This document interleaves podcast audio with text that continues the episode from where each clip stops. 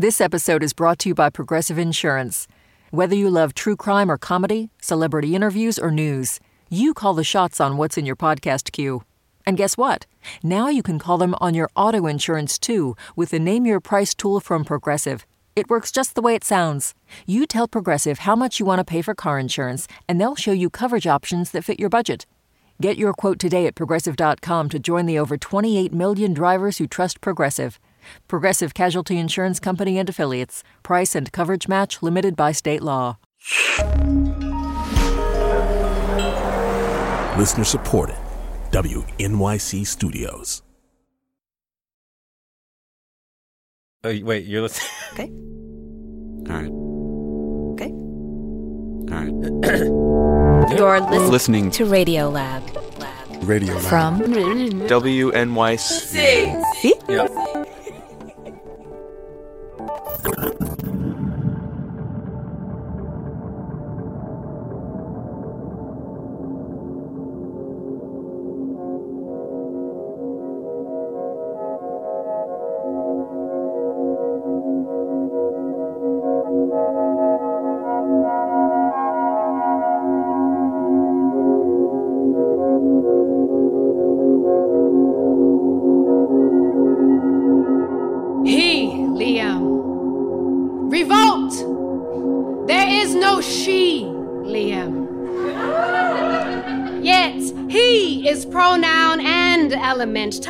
Top right king, the most noble gas.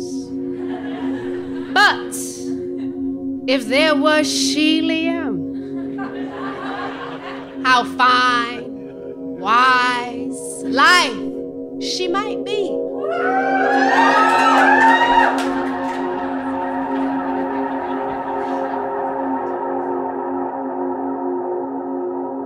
I'm Jad Abumrad. I'm Robert Krulwich. This is Radiolab, and today, Elements. Yeah. I carried your oxygen. And you walked beside me through the lobby, commenting on the decor when you needed to stop for breath. Your hand, wren light and steady. By the ocean of breath, twice, I remember. I carried your oxygen. It was heavy, a bleak alloy, steel.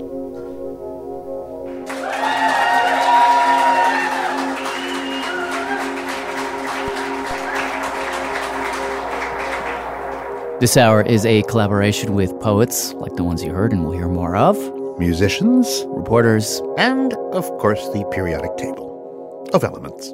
Speaking of which, our producer, Soren Wheeler, whose sodium spark brain conceived of this entire show, he will lead us off. So this one starts with a story I heard from Jaime Lowe. She's a writer in Brooklyn. And at the heart of this story is this particular 24 hour period in Jaime's life that um, she is uneasy about. have. Let's just set it up for one second. So, what are we about to watch? I'm not actually exactly sure where it starts, but we're about to watch, I think, the night before Valentine's Day, 2001. I eventually convinced her to sit down with producer Latif Nasser and sort of just walk us through the tape. Go for it. You're you're in control there with the space bar.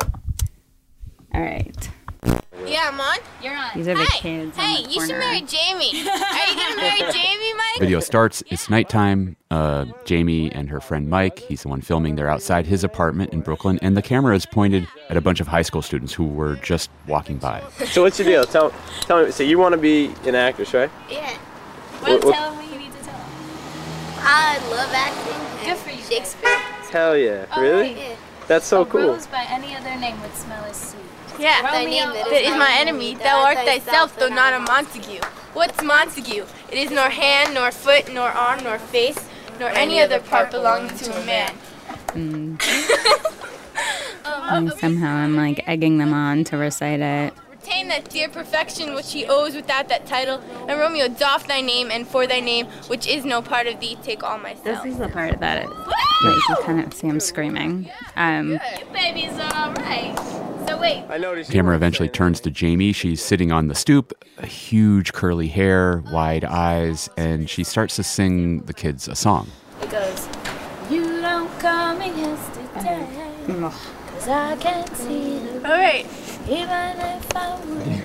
I was pretty convinced that I was like a great singer and rapper. She likes the sound of her own voice. yeah, you're good. Wait, do you sing a lot in? No, I Ne- no. never. Never. I am not a singer. Wow, I just started singing like I don't know what was it like three weeks ago. When was that the one? So did Drake. It was fun to watch people react to her. She made people really happy wherever she went. You guys live here? She would, we went to flea markets and she would talk to people and she would pull this spark out of them. It, it just felt like New York loved her. That's Mike Ryan, guy holding the camera. He'd only met Jaime just three weeks earlier, not long after he moved to New York, and they pretty much instantly became friends. She was so positive. I get now, Mary Jane. As I recall, she's talking to some little kids on a stoop. But then it, that next four or five hours was pretty defining. I know if I can remember it though. Okay, cut to Mike's apartment, I think, you're just walking around. in a bra and open dress, sparkly red bra, and plastic bag Plastic bag on on the. the stomach, belly dancing. You might have to shield your eyes like you. Okay, here we go. Fast forward about four hours. That's Mike. He's sleeping. oh boy. Good morning. It's Valentine's Day 2001. Good morning. That's kumquats and avocados. The kumquats I picked with my grandpa in their kumquat tree three or four days ago. and the That's avocado true. milk. There's three breakfast bars. What is all that stuff on the cutting board? Cut up. They're cut up power one's bars. Bow from the present I gave you. That's hiding the cup of wine that we're gonna drink. And um, a cup of wine, of course, at 7:40 in the morning. So do you need a nap or anything at noon, or do you just keep pumping? If I'm tired, I'll sleep. Oh, here's a dollar. Oh, he poor Mike. So Jaime, Yeah. what's gonna happen today? Today I'm going to contact MTV to debate Gore, Bush, Nader, or Rock. And Fidel on who's- Castro. Yeah, him too. He's an amazing man. Debate Fidel, though. seriously. Okay. And it has to be about, um, It can be about anything. right. Anything goes. Do you want to taste this one? Yeah. Peanut butter and chocolate. Were you were, were you meaning that literally that you were going to go on MTV and debate Gore v. Bush, or and then I was. That and- is exactly what I had in mind for the day. I thought it was make believe. It seemed harmless. It just didn't occur to me that what I was seeing was somebody who had deviated substantially from who they wanted to be. We have to change the world. Jesus Christ, man. Eventually, Mike got up, had to go to work. Jaime took off for a while, and then later that day, she showed up at his office. And at first, everything seemed sort of fine. But within 20 minutes, she said, Hey, tell you what, can we go to the roof really fast? What? And that immediately got me uncomfortable. So, okay, over pants, floral wraparound skirt. We are now going to the roof. Are you ready to be blown off your feet? You can hear he's done. Like the day has been insane. This is at the end of that day. Snowy, 7th Avenue rooftop. What is, what is this? Any finger. What is it? It's a piece of yarn. What is it? A piece of yarn. Mr. Mike Patrick Ryan. Will you come tonight to a party? I can after work. Okay. It's at 520 on top of the world at the World Trade Center where I want to marry you. Yeah. If you want to. Tonight? Yeah. It's all set up. Jaime. That's the end. At that point, he was like, done. We're done. Wow. Eh, yeah. I mean, yeah. That's when it, it hit me that um, there is no way that any of this reflects what she would actually want. I don't know if delusional is a kind word here, and if it's not, I apologize. But if she's delusional enough to think that we should get married, is she delusional enough to think she can fly? will she be distraught when I say no, no, and will she, would she jump? And so I lowered the camera and I said, I'm afraid of heights and I want to go downstairs immediately. And I felt for the first time just fear. And I called her, I believe I called her mother first, uh, Leanne. And I just said, uh, My name is Mike. I'm a friend of Jaime's. And um, I, I think she may be going through something. And I don't know what I'm dealing with. I'm in over my head here. When Mike called, I uh, I just got on a red eye that night. That's Leanne Lantos, Jaime's mom. It was my job to get her to go back to her therapist so that we could get some medication in her. For Leanne, this episode was not entirely a surprise. It had happened once before when Jaime was in high school. At that time, she was not sleeping at night. spinning around the room, talking nonstop about how she had to save Central America from disaster. During that first episode, Jaime ended up at a place called the Neuropsychiatric Institute at UCLA, and she ended up being treated by this guy, Dr. Mark DeAntonio. He's a psychiatrist. She was in a very acute manic psychotic state. I remember being sort of tackled by nurses to actually take my meds because I refused to. We didn't know if we would ever see our Jamie again. You know, that was that was the scariest part. Everyone around me, I think, was really, really worried that I wouldn't come back. But she did come back, and it's what brought her back that is actually the reason I got so interested in this story. So, shortly after she was admitted, uh, Dr. DeAntonio told Jaime's parents We know what this is and we know how to treat it. He said she's a classic case of of bipolar, I, there was no question. and um, the drug of choice Is lithium. which is not even a drug, but just this salt. And he's explained to us, um, you know, that she would need to um, Take three tablets of lithium, three tablets of this salt. And it could bring her back. When it works, it's just remarkable. Do you have memories of like what it was like to come back like that? What you were thinking or what it felt like? Ah, It's really hard to describe. It's a little bit of like a slow realization of a of like, oh, that was a weird thing that I did a week ago. Like, why did I do that? the first time she was actually lucid and coming back to herself again, the first words out of her mouth were, Mom, it's not me. and I just, uh, I, that just killed me. Within a few weeks, it was like the incident never happened. It's so bizarre. I mean, I felt like here was this thing that's a salt that I get to just take three of a day and and that was it. Totally normal, no side effects, no issues. She went off to college. and just like flourished and it was great. Things were good for a long time. And then after about six years, she said, You know, I've been on this pill for six years. I've had no problems. I'd like to go off it. Why don't we try to go off gradually? Then, about a month after she was totally off lithium, she was whack. In Mike's apartment, up all night. You were so tired just a minute ago. That's because you told me I had to leave, but now I'm still here, aren't I? A totally manic episode all over. Because I am whatever Oh, you God. say I am. That's it. One of the things that kind of makes lithium, that effect that lithium has, so spooky, and you hear this from a lot of people that have taken lithium to treat uh, bipolar, is that lithium itself is so simple. Lithium is an element, right? It's it's a single atom. This is Ben Lillie. He's a writer, runs the Story Collider podcast. He's had some personal experience with psychiatric drugs, and he's written about lithium. That to me was fascinating that that a single atom can change what we think of of who we are. I mean, it's not even not just an atom, it's atom number 3. It's the third element in the table. Hmm. It's one of the simplest atoms, right? So it, it's just 3 protons, 4 neutrons, 3 electrons. That's a pretty simple bit of matter. I mean, it doesn't get much. It really is. This had never struck me when I was on Lexapro or Wellbutrin, which is the other one they put me on. You know, if you look at them, they look like what you expect a pharmaceutical drug to look like. There's a ring of carbon atoms and some other things stuck on it, and they, they look like these big complex molecules. And you're like, oh yeah, I'm I'm complex. My brain's complex. It takes this complicated thing to change it. And then you're confronted with just this atom.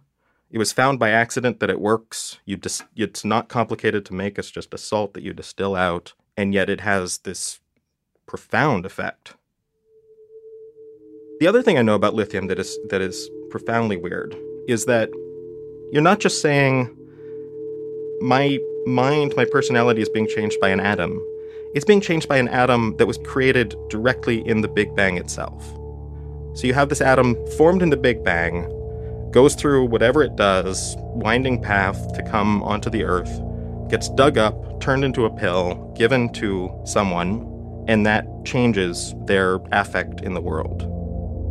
And that to me is is just it's this profound reminder that the, the forces that shape everything in the universe are the same as the forces that are shaping who we are and what we do and, and what our identity is. And it's possible that these forces shape not just the people with bipolar disorder, but all of us. I, think it was a woo-woo. I ended up talking to a clinical psychiatrist, Anna Fels, who told me about these studies. Huge epidemiologic studies. The biggest one, I think, was in Japan, one was in Austria, one was in Greece, famous one in Texas, in which they looked at communities that had different levels of lithium. Lithium in the water supply, and we're talking about tiny, tiny amounts. Micrograms, those are a thousandth of the amount in a milligram. If you think of like a pill of lithium, well, we're talking about amounts like 10 thousandth of a pill. Like that's the amount that we're dealing with here. And these studies found, by and large, in, in towns that had a tiny bit more lithium in the water, suicide rates were lower.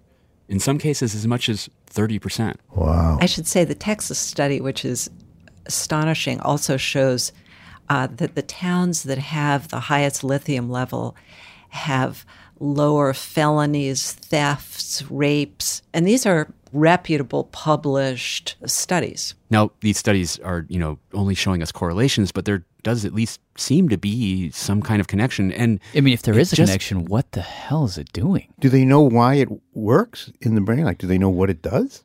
Well, essentially, no. It's still kind of a mystery. One of them But here's uh, Mark DeAntonio's theory.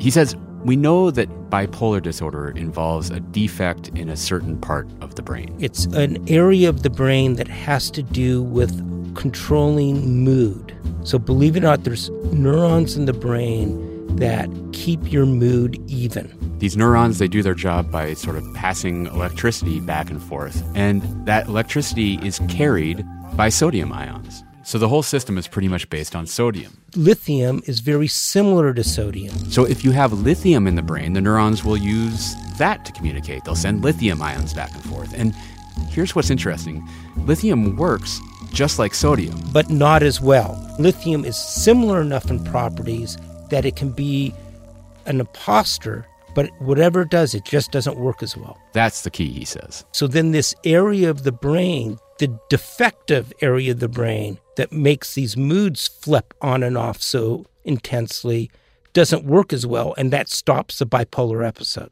That's so interesting that maybe it's sluggishness is what makes it good. Yep. Yep. Although he says that same trick where it can be a sort of sodium imposter but slower, uh, that can also cause issues. Slight tremors in your hand. You can have nausea. Um, they can affect the kidneys. The balance of sodium in your body is regulated partially through the kidneys, and somehow lithium replacing it can be toxic to the kidneys. Which actually brings us back to Jaime. So bef- before I went After that episode in New York with Mike and the video, she went back on lithium. And again, she was fine. In fact, for the last 16 years, she's been completely normal.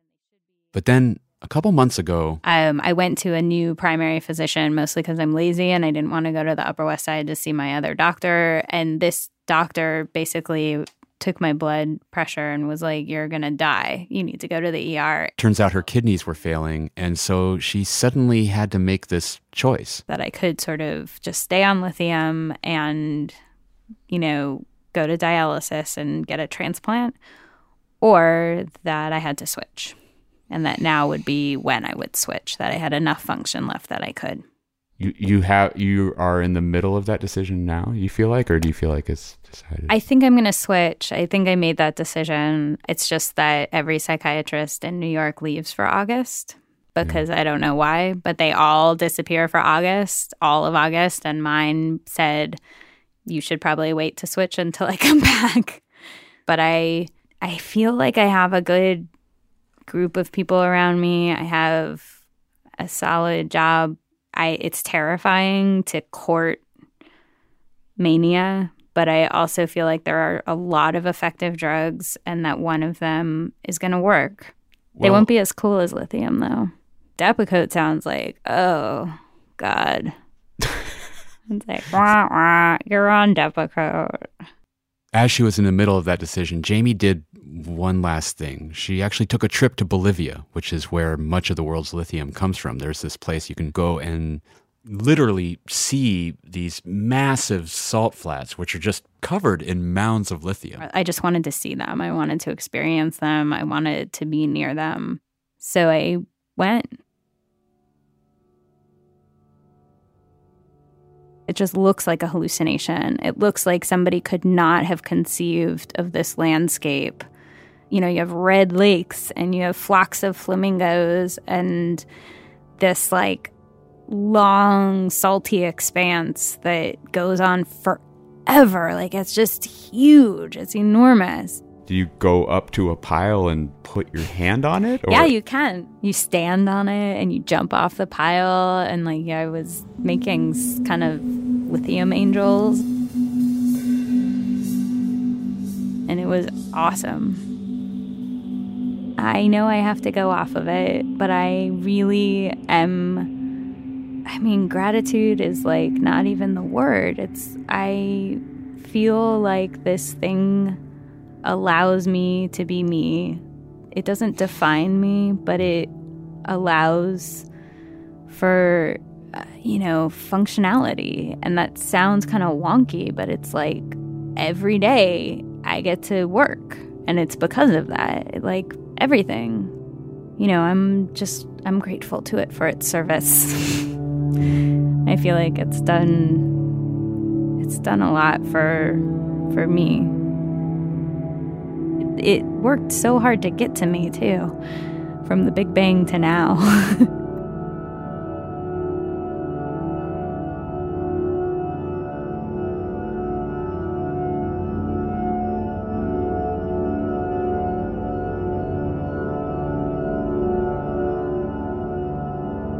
Producer Soren Wheeler. Now, Soren is made of elements, though not of lithium, which we should say, only some of which was made in the Big Bang. Some of it was also made in a supernova, and we'll have one of those coming up. Special thanks to Ben Lillie, Ann Harrington, Kay Redfield Jamison, Steve Lowe, and of course, Jaime Lowe. Jaime's working on a book about her experiences with- bipolar. It will be called Grand Illusions.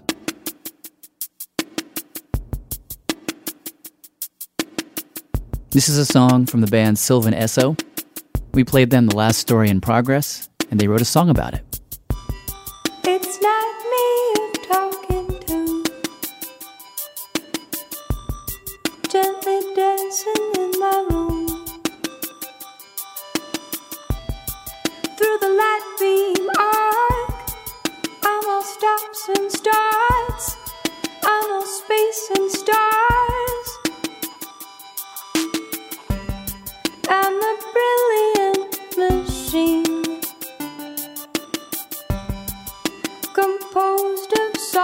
beings. Compassion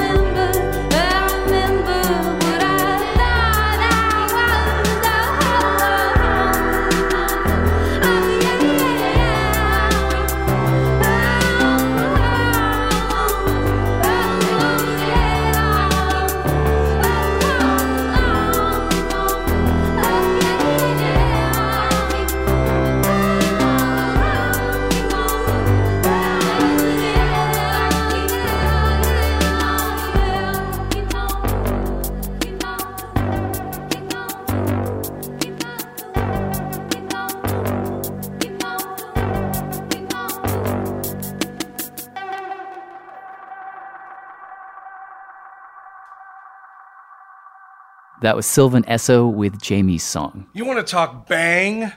Hydrogen was there at zero hundred hours in the coke colored velodrome of dark matter.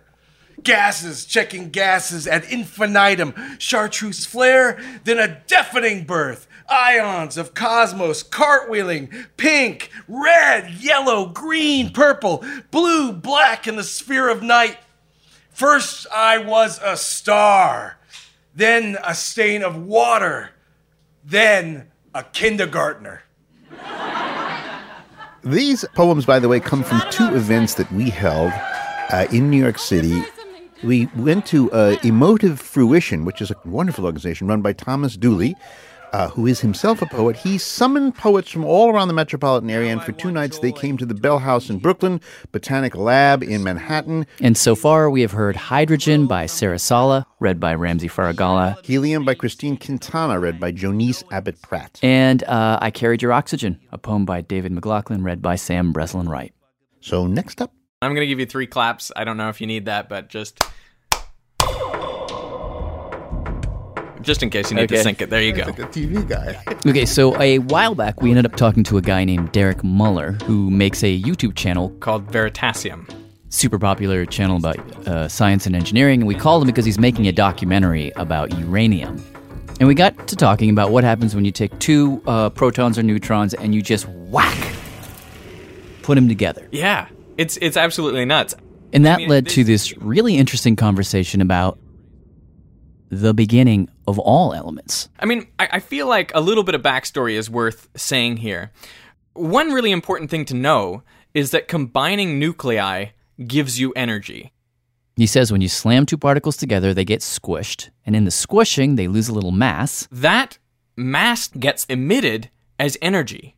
This is E equals mc squared. Hmm. That's what's happening in the sun right now. So the sun is taking protons, individual protons, and smashing them together, combining them. And that gives you energy, the energy of the sun. Their lost mass is the sunlight that we bask in.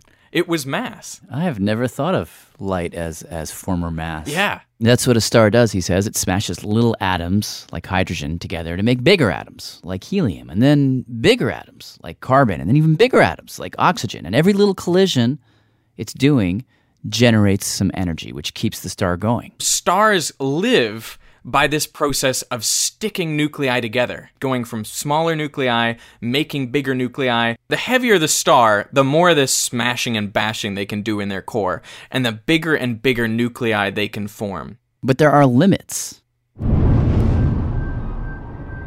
Six million years ago, there was a star, giant star, way bigger than our sun. And uh, it was just doing its thing, taking atoms. And smashing them together, combining them. You know, it's taking hydrogen atoms and making helium, taking helium atoms, and Making carbon, making oxygen. and as it's smashing all these nuclei together, it's releasing energy and getting bigger and bigger and bigger. But then, there comes a point where sticking nuclei together no longer gives you energy. And that point is element number 26. Iron. Once you've formed iron, if you're a star, that's the end of life as you know it. Because iron, iron is incredibly stable. One of the most stable nuclei in the universe. Its protons are tightly packed in there, and so you can't force any more energy out of them. Which means you have a core which is no longer going to give you energy. You can't cook up anything higher than than the iron. That's it. But what happens to the star? Does it just become a big hunk? What happens is everything starts to collapse. Gravity takes over. That's the thing. A star maintains its size by the fact that there's all this energy going out. So this dead iron core starts pulling everything back in. And at this point, all of that stuff which is headed inwards Aluminum, oxygen, carbon, magnesium, silicon. starts rubbing against each other and it starts getting real hot and real dense. And all of a sudden, you get the supernova. That was the most pathetic supernova explosion I've was ever a- heard. can you put in a sound effect to make that yes, sound we better? have to put in a much like that was. That just- is actually our specialty. So even though we know there are no sounds in space, for the purposes of your enjoyment, we present to you the supernova. So here's the beauty of it. Here's the beauty of the supernova. In the ridiculous excesses of energy that are there in the supernova, right? In that ridiculously huge explosion, the biggest in the universe, there is so much energy there that actually what happens is you form these nuclei which would not form under any other conditions. You know, iron hits carbon to form germanium, silicon hits oxygen to form titanium. You start to get all of these bigger elements. including like gold, including the gold in your wedding ring. They need that extreme, ridiculous excess of energy to form. And then it's done. And what are you left with? You're left with a giant field of debris. Uh, there's carbon, there's oxygen, there's iron, there's silicon, there's hydrogen, there's helium, and it starts to clump together due to gravity. And the center of that, uh, which clumps together, is our sun, is mostly hydrogen and helium, and it's like 99% of all the mass in our solar system. And then the other chunks, other bits and pieces, start to clump together as well. They have a bit more angular momentum, so they're spinning around the outside, and those are your planetesimals, your early planets, and And that is eventually how you get the Earth and all of us. This is where we come. So you're saying this is the birth of everything past iron. yeah, exactly, exactly. I feel like an idiot, but I think I get it for the very first time. So post supernova, like in the in the milliseconds post supernova, you have lots. You have the whole periodic table hurling through space. Yeah, you do. You really do.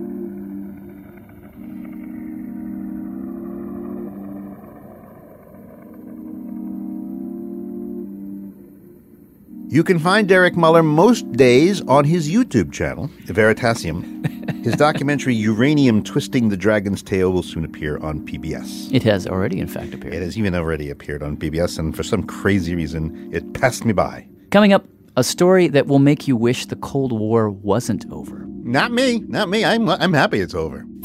This is Hester Fuller calling from the Northeast Kingdom of Vermont. Radiolab is supported in part by the Alfred P. Sloan Foundation, enhancing public understanding of science and technology in the modern world. More information about Sloan at www.sloan.org. Science reporting on Radiolab is supported in part by Science Sandbox, a Simons Foundation initiative dedicated to engaging everyone with the process of science.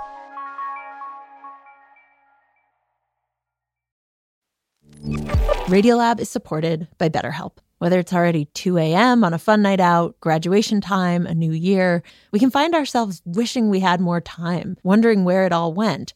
But there's a question. If we were magically given that time back, what would we do with it? Perhaps you'd spend more time with a friend that you've lost touch with, or petting your dog, or just noticing the sweetness of doing nothing. The best way to let those special things into your life is to know what's important to you so that you can make it a priority going forward. A therapist can guide you through the process of defining your values and understanding your priorities so you know what things you can spend your time on that will really fulfill you. BetterHelp offers convenient, affordable online therapy that comes to you. Start the process in minutes and switch therapists anytime. Learn how to make time for what makes you happy with BetterHelp. Visit betterhelp.com slash radiolab today to get 10% off your first month. That's betterhelp, H-E-L-P dot com slash radiolab. Hi, I'm Adam Grant, host of the podcast Rethinking, a show where I talk to some of today's greatest thinkers about the unconventional ways they see the world. On Rethinking, you'll get surprising insights from scientists, leaders, artists, and more. People like Reese Witherspoon, Malcolm Gladwell, and Yo Yo Ma. Hear lessons to help you find success at work, build better relationships, and more. Find Rethinking wherever you get your podcasts. Next up, producer Molly Webster and Carbon. All right. Um. Okay. You just want to launch in? yeah. So science. And yeah, this is my this is my new thing with my sisters. I just always go hashtag science because they get really sick of me trying to teach the kids sciencey lessons. So, hashtag science it. Okay, so one of the biggest mysteries in biology is how old am I? That that doesn't seem like a mystery. Well, I mean, like, obviously, I'm Molly Webster, who's 32 years old, who has lived, you know, through 32 birthdays, I guess. Yeah. But this is a question of like, we know that some cells in our body regenerate. And so it's like, how old are those cells? Like, how old is my heart right mm. now? Or mm. like, how old's my eyeball? Or how old is my nose? Spleen. The northwest corner of my kidney? Mm. Is this like like uh, am, you know, if I'm three years old and now I'm 33 years old, do the cells in the 33 year old are they the same as are any of them the same as the one when I was three? Is that the question? Yeah, that's one of the questions. Are any of them the same? If they're not the same, then how often do they change? Hmm. Because if you understand that, then you might be able to like solve injuries, help people heal faster, or fix diseases where cells are, you know, messed up, like psoriasis or anemia or ALS or something like that.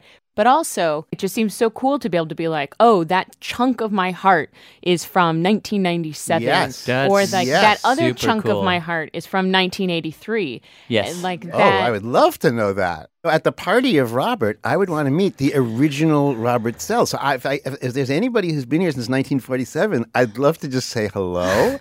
and if you just joined me in 2015, well, that's nice. I mean, I, Right. It would be super cool. Yeah. So, one of the questions they've had for a long time is Is there a way that we can try to date cells? And so they're like, Well, we can't really send anything into the body because that can be toxic. So, the answer for a long time had been no.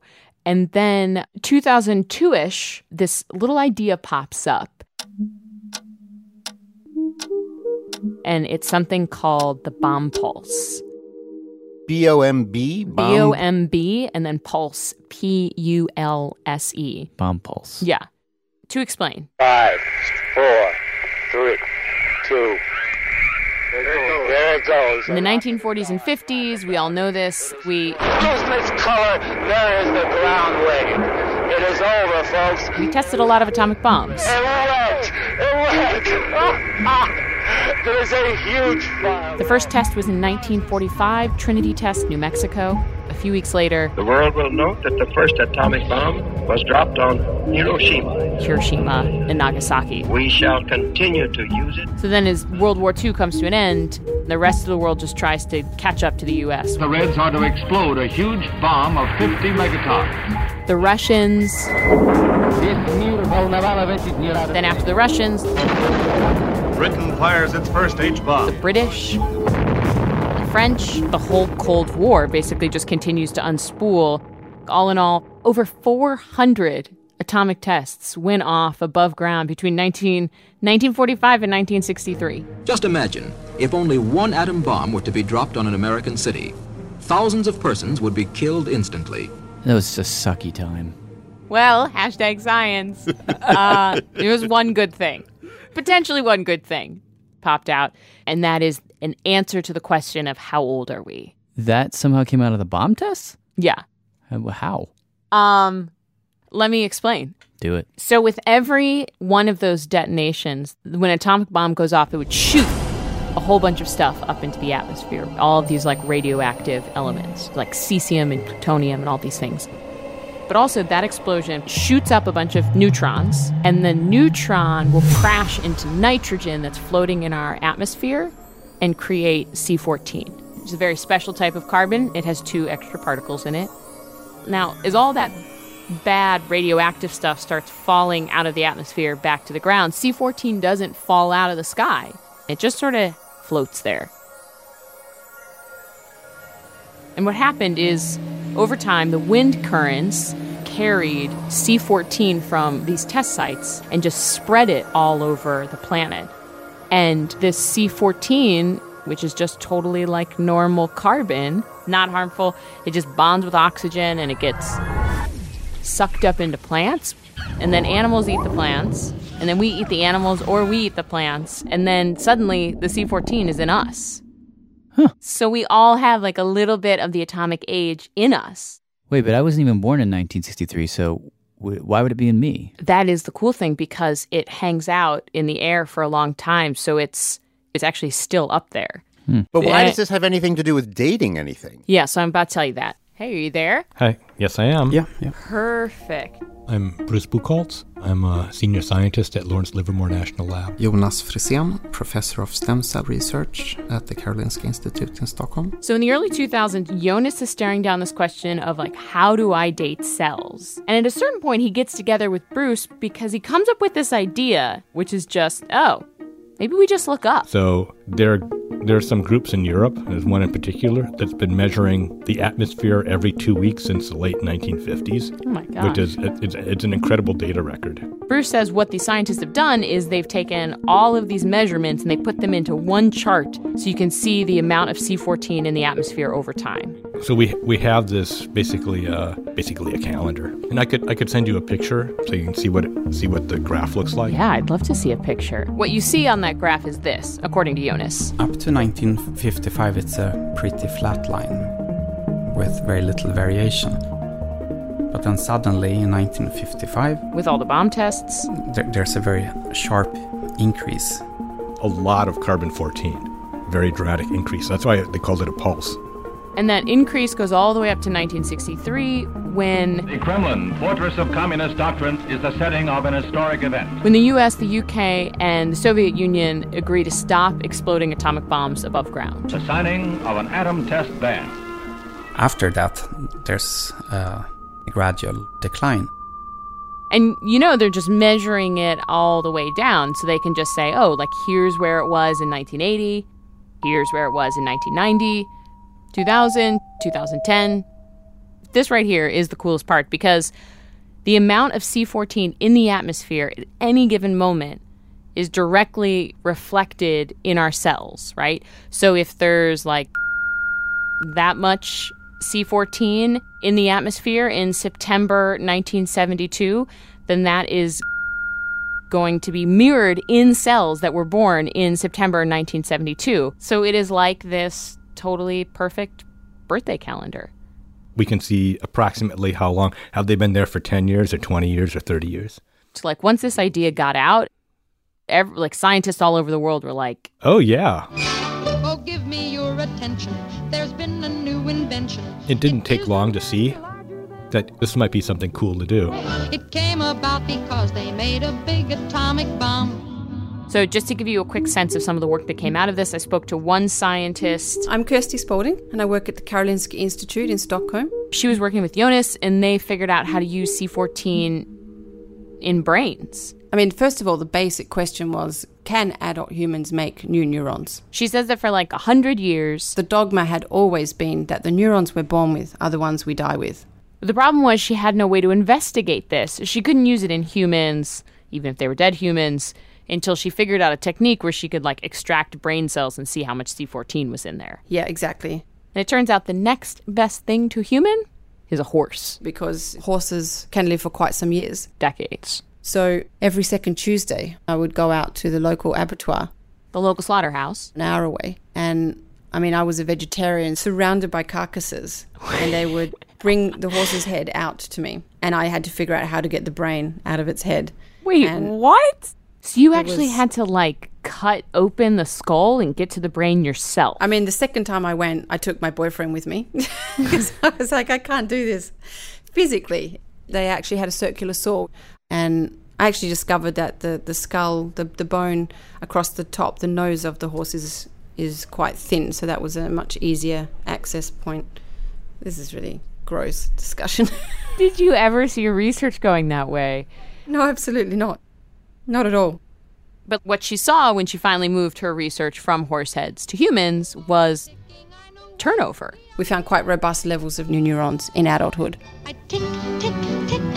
do I tick, tick? Once Jonas's team showed that this worked, scientists got excited and people started to date things and not just cells. So, can I tell you the ages? Sure. Okay. The baseline ages we knew before C14 was that skin was like 14 days old. 14. Four, oh, that's only 14, 14 days old? days. Yeah, so like two weeks. Um, the surface level of your gut, the like the skin on your gut, I guess, was five days. Five days. So that's even shorter than skin. Does that's like the surface Wow, of the so- intestine. oh, the surface of the intestine. yeah. The lining. the lining. That's oh, like well, that's because that's everything scraping all that food going down. So, no, that doesn't surprise me. And then with C14, the the deeper muscly part of the intestine, the average is 15.1 years. 15.1 years. Oh, big difference between skin- 15.9. 15.9 okay, years old. 15.9 years. Hmm. Fat cells was another one that they did uh, 10 years old. 10 years old. Yeah. Interesting. Why would a fat cell need to last that long? 10 years? Because it's perverse. Just to These torture fat cells, you. Yes. Why the would fat it cells last are that long? mean cells. No, but honestly, do they have, do they have any idea? They don't know. Huh. Do they know that like what would be one of the, the oldest part of us? Your um your cortex, which is uh like the part of your brain that does like abstract thinking or your voluntary movements, that's as old as you are. Really? Huh. So if you want to know one of the oldest parts of you, the oldest cell is probably in your Super uh, thinky part of your brain. It'll be like your cortical neuron. Well, that fits if I think of myself as the stories I tell myself. Like when you get Alzheimer's and you lose your stories and you lose your mind, they, people say. But the interesting thing though is the hippocampus is where you keep all your memories. And they saw that your hippocampus does make a bunch of new neurons. Yeah, so in the hippocampus, That's Jonas Frisén again. an adult gets approximately 1400 new hippocampal neurons per day. Really? Yeah. And then each of those neurons will live like 20, maybe 30 years. So does that mean that the part of Robert's brain where he keeps the stories he tells himself that part is being made new every 20 or 30 years? Yeah. It's a strange thing that like your oldest stories could be stored in baby little neurons. That is weird. Yeah. I, remember going to Kyoto, and it's like the oldest, most beautiful temple in Kyoto. It has exactly the form that it had, you know, hundreds of years ago. But when you walk in, the the walls and the floors and the roofing, and they've been restored. They've been restored actually over and over again. Because in Japan, what they call old is the form, it's the shape of the building. You go to Athens, though, and you go up to the Acropolis and you stand in the Parthenon. There, you're standing in the very temple that Pericles stood in. It's the same place exactly, same materials. So, like in in Greece, they believe that the original stuff is the is what you preserve, and in Japan, they don't. They think it's just the form. And I was thinking that this thing you're doing is sort of a little bit like that. Like I, I was thinking I'm much more Greek than I am Japanese. Because I want to know like what my original cells are, if they, where they are in me. Yeah. But my question is actually more basic. It's like, why does part of me get to be reborn and the other parts of me don't? Like, why not all of me get to be reborn? because if all of you was being reborn, you would just crumple into dust. no, but I mean, like, why not? Why does only certain parts get to regenerate? It's interesting because they don't know. They said the next, they said basically this question of how old is a cell. They said no one was asking, everyone wondered this, but no one was asking this question because they never had the tools to ask it. So now they're just starting to ask those questions. It's, but there's a problem.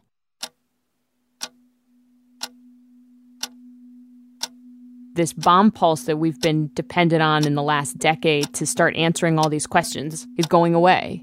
Really? Every day, a little more of that C14 gets sucked out of the air.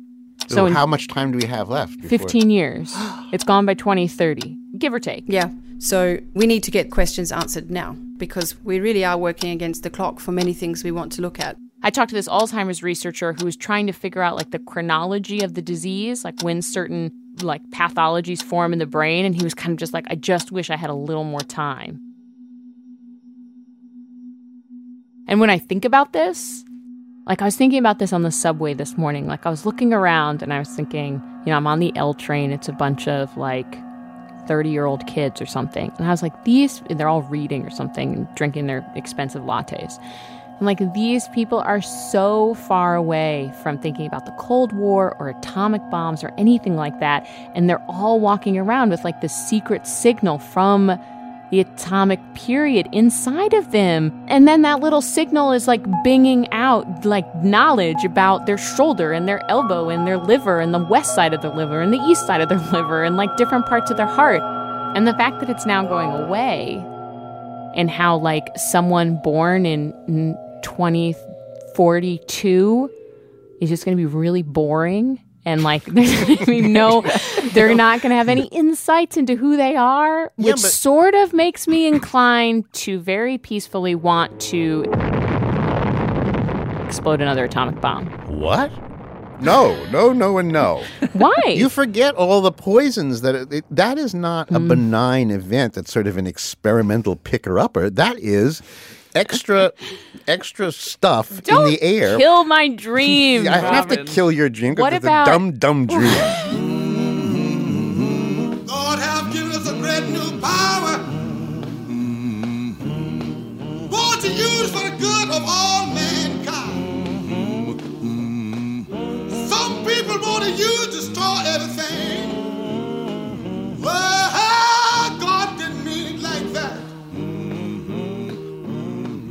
He wants to use for the good of all mankind. On the atomic telephone. Well, then no man knows its power. Oh, only God alone. Well, then it can cure the sick or destroy the evil with one sweep of power, known by God alone.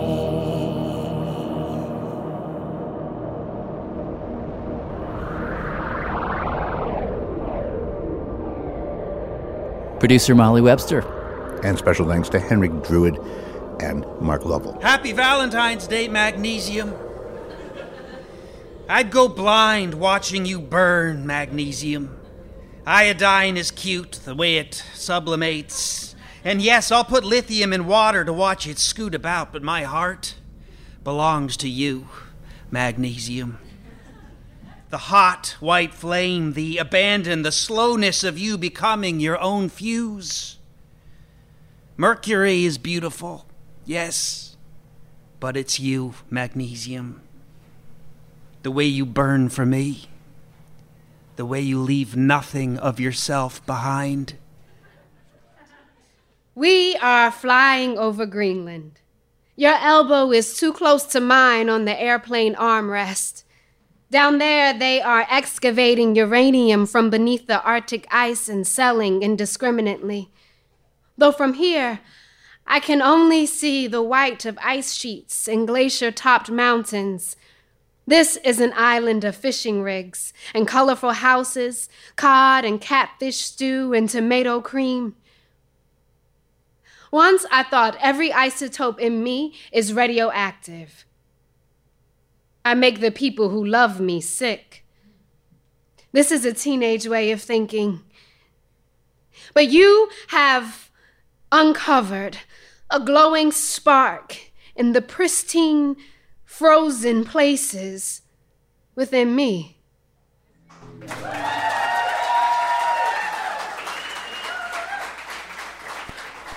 That was Uranium from poet Emily Hockaday, read by Jonice Abbott Pratt. And before that, Happy Valentine's Day Magnesium by Jason Schneiderman, performed by Sam Breslin Wright. Everybody has a middle name in this thing. Sam Yeah, they do. Breslin, right? Yeah, okay. Yeah. Coming up, we're going to get into an elevator, push the button, and go down. And I mean all the way down. I'm Robert Louis Krulwich. Jad Nicholas Abumrad. Yeah. We'll continue in a moment. Hi, this is Pilar Castro from Bogota, Colombia. Radiolab is supported in part by the Alfred P. Sloan Foundation, enhancing public understanding of science and technology in the modern world. More information about Sloan at www.sloan.org. Muchas gracias, Radiolab. Uh, Hey, I'm Jad Abumrad. I'm Robert Krulwich. This is Radiolab, and today, f- it. Elements. We're doing it. We're doing it.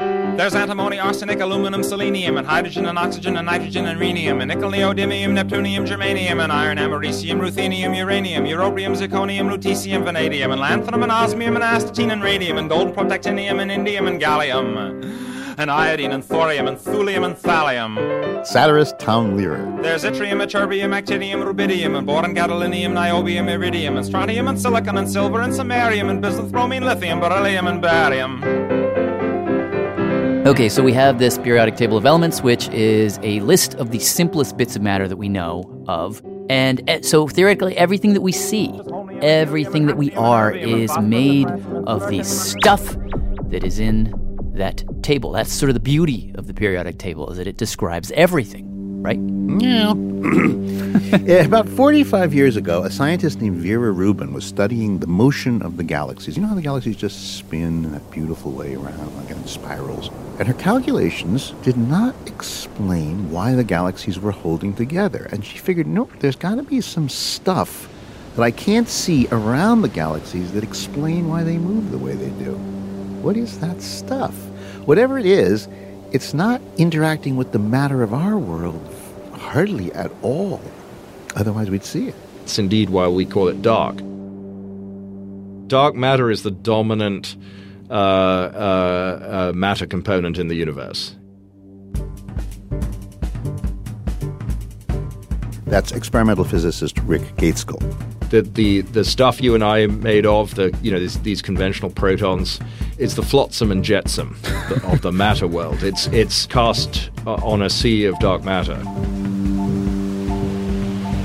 We're talking about in terms of the total composition of the universe. You and I, the stuff we're made of, is four and a half percent.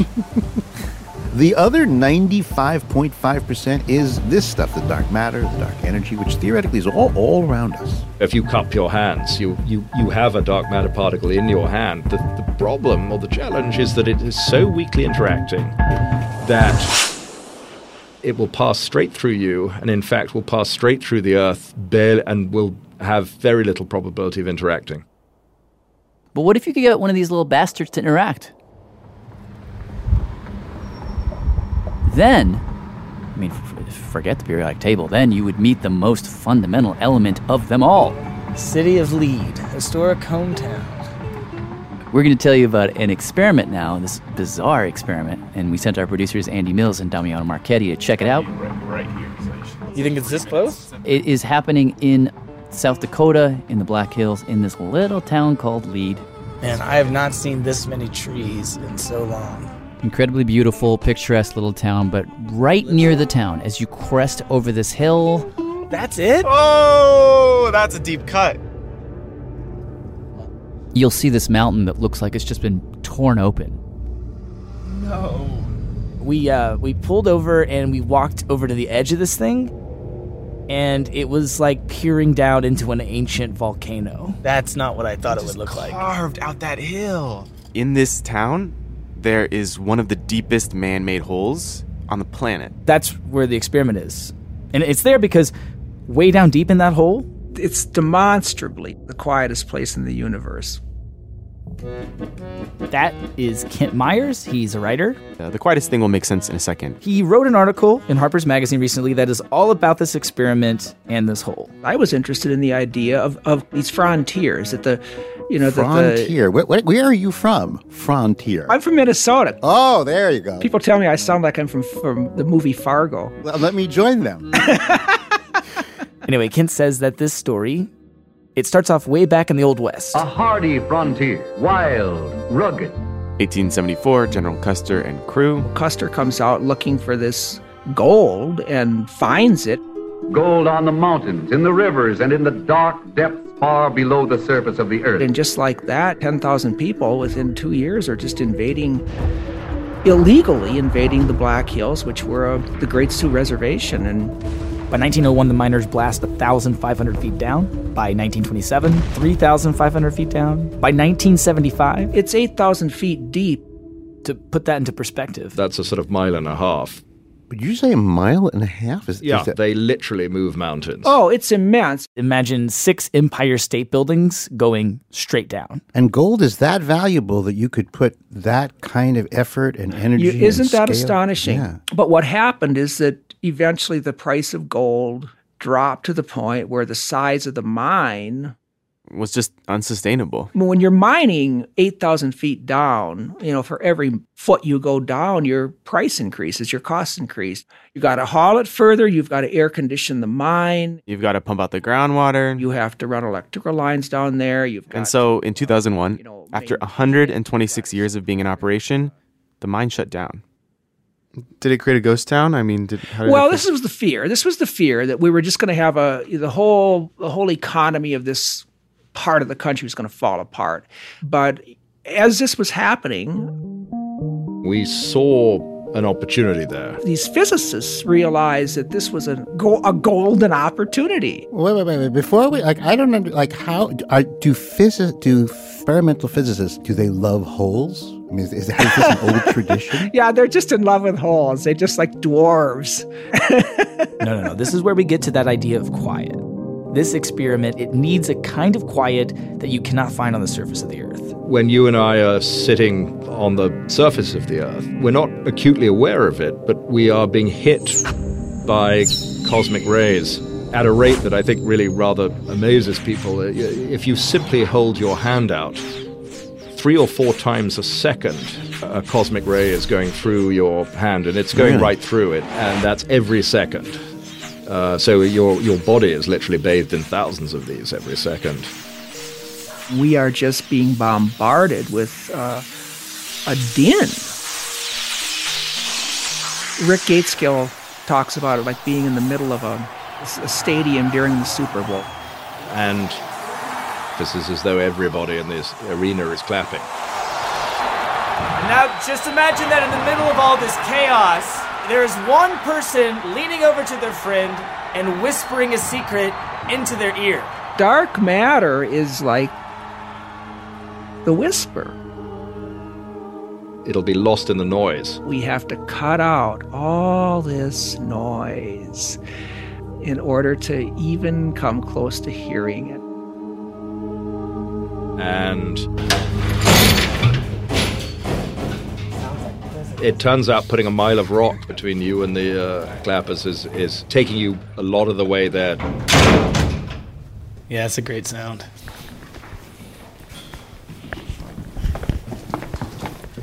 So Rick took us into this mine through these massive iron doors, down these long underground tunnels, into a room where we met this guy. What's your name and, and who are you? Mike Sunich grew up in Lead, South Dakota. I'm the fourth generation that's been hanging around the Homestake mine. Mike worked at the mine, so did his dad. Both my grandfathers were Homestake veterans. Uh, Most kids that Mike went to school with and his dad went to school with, they worked at the mines. and my grandmother's father on my dad's side was also a miner. But now, Now he works in a room where he basically equips scientists with all their safety gear and stuff. Gotta have your belt on. he gave us these boots and a respirator. If you Catch on fire, you want to be able to breathe, right? That's what you want to hear in the morning. Yeah. and eventually, um, We climb into this old steel service elevator. A little farther. South cage is the 41. South cage 41. Lower south cage. and then we just start rocketing downward. Oh my god, we're, we're going so fast. The speed at which we're moving is sort of equivalent to, you know, the speed at which an aeroplane often, you know, when it's descending. At a thousand feet, our ears pop. At 2,000 feet, this sort of wet, muddy smell sort of wafts up. And as we're dropping, all that noise is getting slowly filtered out. We're able to literally use the rock uh, to absorb these cosmic ray particles. After about 10 minutes, the elevator stops. Whoa. Thank you. and we step out 4,850 feet down. This is a cave, man. It looks like a cave. It's got um, a dome like ceiling and walls that are just carved rock. So, what does that sound? It's water. That's the sound of rain coming through a whole lot of rock. To be clear, it's not raining outside. It's not raining up, up in the world. It's just groundwater. According to Kemp, it's costing over a million dollars a year. Just to run the pumps to drain that water. So that gives you some. A million dollars a year? Yeah. But Rick says down here, Like, this is the least amount of radiation that we will ever experience in our lives. It is quite dramatic. It's about 3 million less uh, cosmic rays. So when you hold your hand out, less than one every few months. January, Coming through your hand now. March, But that isn't that isn't the end of the story. So we're gonna step inside here. The very first step, we actually even have a nice. The other, the other it turns out that even if you cut out all the rays coming from the outside, there are still rays coming off of us. You and I, we carry a certain amount of uranium and thorium, uh, these radioactive elements in us. So Okay, so what we're gonna do is you're gonna take your coveralls off. a woman named Robin Barlin made us change clothes, So can you take that machine out? Yeah. Okay. scrubbed our stuff, Oh, the microphone. I'm gonna wipe this. Is that okay? Yeah. and then Rick takes us into the lab where the experiment happens. It's this all-white room with this huge tank in the middle. The uh, tank uh, uh, contains 70,000 gallons of high purity uh, uh, water and was w- w- you know directly inside it, and we can, without fear of disrupting the experiment, one can uh, The experiment actually happens inside this tank. one can bang the outside of the uh, of- of the steel container. The whole idea is that this water will actually filter out even more radiation. That makes it very quiet. But still, it's not quiet enough. and so inside that tank of water, they put an even smaller tank of the element xenon. About a third of a ton of liquid xenon. Where do we find xenon on the periodic table? Where what is it? Xenon is number uh, uh, 54. 54. It's over on the right hand side, so that, that we have this uh, imperially named uh, set of elements we call the noble elements. I mean, they're just too good for everybody else. They interact hardly at all. That's right. You really struggle to make xenon interact with uh, with any other atoms. Which is just another way of saying that inside of this tank of xenon, which is inside of this tank of water, which is down in one of the biggest holes ever dug by man, it is really, really, really, really, really quiet. It's demonstrably the, the quietest place in the universe. I mean, you can't pre- you you don't know that it is because there could be somewhere some quieter place, but as far as we know, the the center of this lux detector is the the quietest place that, that we human beings know of. And what's supposed to happen inside this super quiet xenon space? So the idea that you have here is that this cloud of xenon, it's just waiting. And the thought is that when a dark matter particle that's like zooming around all the time, when that zooms through this xenon, because it is so quiet in there, because there is nothing else happening in there, that dark matter particle, even though it's not supposed to interact with anything from our world, that particle, if it disturbs, if it nudges in any way any of the atoms of the xenon, will notice it. And that tiny little disturbance, whenever it happens, Kent says you can think of that moment as the universe whispering to us. the, the whisper in human nature the, the whisper is a point where we really when we really want to speak intently to a single person we whisper when when you know we whisper at funerals we whisper in the presence of awesome things in nature we we you know it's that it's that reduced use of the voice that drops down and drops down until it only goes into the ear it's intended for. It's it's Isaiah's call, you know. He's lying on his mat and he hears the whisper because he knows that's for me alone. That call is for me alone. And that's that's that sense that this experiment gives to me is that here the universe has been shouting and shouting and shouting and shouting at us, and we've gathered all this scientific knowledge out of the shout, out of the clapping, out of the cheers. And now where we're at uh, in the 21st century is is we're we're going down to what's it saying in the whisper. And those whispers go clear back to conception. They go clear back to birth. Uh, if we understand these whispers, we're very close to understanding gestation. And and I got carried away there, but Oh, but we you, love you it. really, yeah. Okay, and did you get to hear the whisper, see the disturbance, whatever it is? Did you meet the dark matter? Well, how can I give this to you lightly? Uh, okay, so this this is confession time. I've I've been looking for dark matter for 27 years, and so far we have yet to see a convincing set of uh, interactions that are associated with this dark matter, and that's Did, did nothing at all? Yeah, nothing. But Rick hasn't given up hope. Uh, I mean, he sort of never gives up hope. but I mean, he says maybe we just need to build a bigger, more sensitive detector. That's, of course, exactly what we're doing. Instead of their current one, which has a third of a ton of xenon. We are now designing and building a detector that's going to be uh, 10 tons. You see, so It says even there, who knows? the uncertainty we have to deal with is, is, is at least a factor of 10 million. 10,000. And 20. the other 25. pretty disappointing thing is that when you're in this room, like in the room with the Lux detector, that's supposed to be the quietest place in the universe, it's loud. It's crazy loud. There are sounds that I can only describe as robots dying.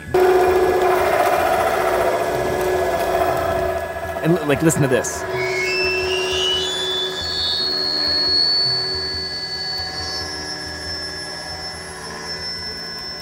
Was there any moment that was quiet? Like quiety quiet, like deep quiet, feely quiet? Well, sort of. After we we went to the Lux, we had some time to kill, and um, they took us into the raw part of the mine where they used to mine for gold, and um, they just sort of walked us through these old tunnels. You scared? A little bit, yeah. And you're you're walking through the black, and all you hear is like the sound of our feet crunching. The wind is being sucked down. It's kind of rushing through the tunnels. So you hear shh.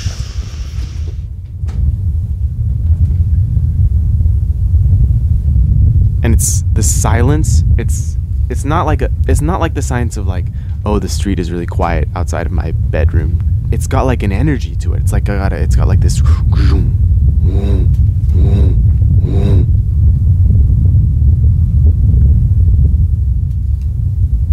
It's kind of like when you're running and when you stop running and the absence of your exertion sort of fills you. Yeah. It's like that moment where the absence of the noise sort of becomes palpable. And that's for me the moment, not standing in the laboratory. For me, that moment was the moment where I'm like, now I am standing at the center of the xenon. I don't think I ever, ever have felt that before.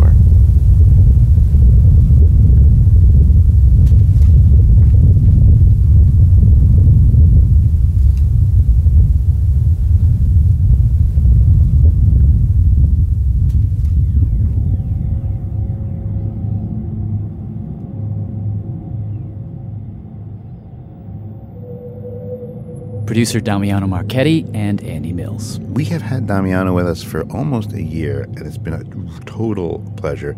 He is moving on, but we wish him. What do you like to wish him? I wish him quiet, but the good kind of quiet.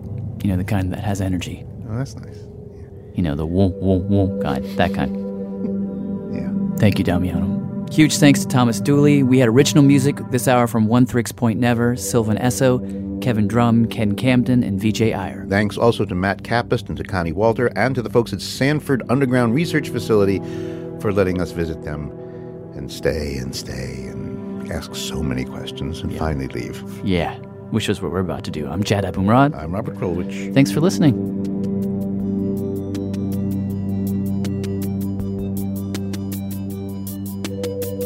Message 2. New. This is Jaime Lowe. This is Kent Meyers. Hey, this is Derek Muller calling to read the credits. And I just wanted to do this because I think all these people's names are awesome. I mean, tell me you don't agree. Radiolab is produced by Jad Abumrad. Our staff includes Brenna Farrell, Ellen Horn, David Gebel, Dylan Keefe, Matt Kielty, Andy Mills, Latif Nasser, Kelsey Padgett, Arianne Wack, Molly Webster, Soren Wheeler, and Jamie York. Who are these people? It sounds like a crime fighting team, you know, when you got the Kelsey Padgett and the Soren Wheeler. with help from Simon Adler, Kathy Tu, Molly McBride Jacobson, and Alexandra Lee Young. Our fact checkers are Eva Dasher Michelle Harris. I mean, tell me those aren't cool names. Eva Dasher? I just love these names. Anyway, uh, thank you so much for having me on the show. And uh, I don't know if you guys have time for a plug, but if, if you haven't checked out Veritasium, you might just want to go check that out. The Element of Truth. All right, bye. End of message.